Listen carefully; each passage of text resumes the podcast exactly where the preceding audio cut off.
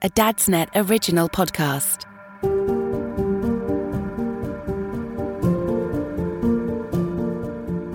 I am proud that my children are, were, let me say, so strong to pass this situation with, without any kind of significant problems. On the 24th of February 2022, Russia launched a full scale invasion of Ukraine, starting the biggest land war Europe has seen since 1945. The skirmishes and battles for controls of the sovereign state will enter the history books. But what you won't read there are the stories of ordinary families, trying their best to deal with this new reality. My name's Jack from Dadsnet, and in this series we want to uncover those stories by giving people the chance to tell them. People like Sergey,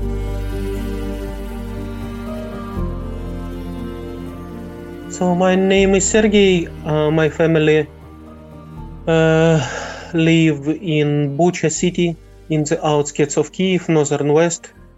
Um, so we woke up on 24th of February uh, because of the call of my colleague who told us that the war starts and uh, Russian forces invaded to Ukraine.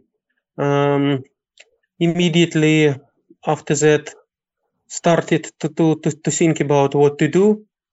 At the first day, it was um, a lot of different things happened in, in Bucha city. First of all, bombardment by the Russian aviation of the nearby airport of Gostomel.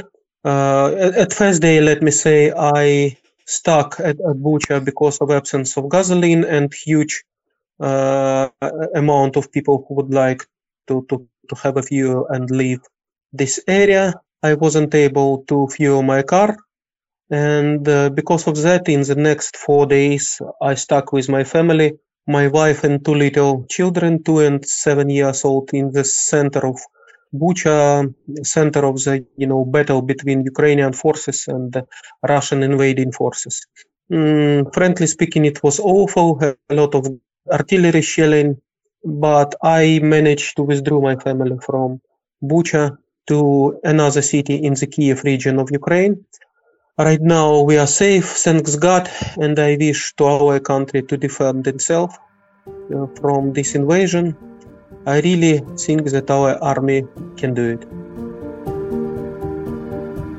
With two small children of my own, I keep coming back to the question of how you explain a situation like this to them. I asked Sergey this, and he reminded me just how resilient children can be. Uh, my little boy is only two years old and maybe he, he doesn't understand the situation in full.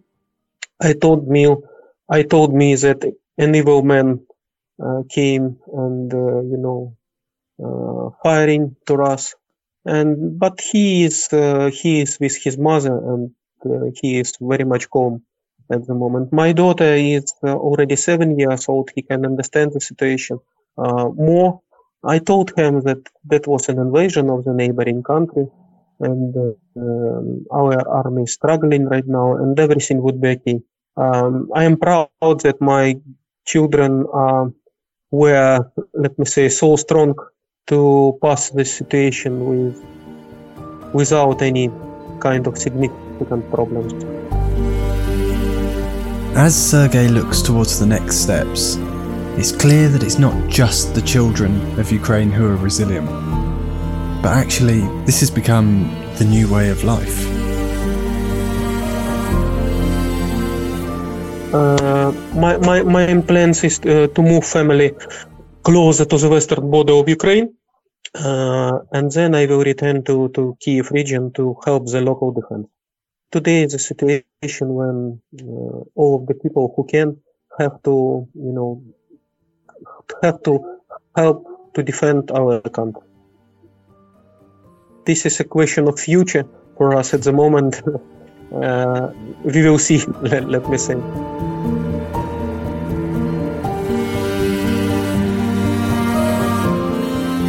Sergey's story is just one of the millions in Ukraine each one unique and each family different. If you would like to hear more, then please listen to the other episodes in this series.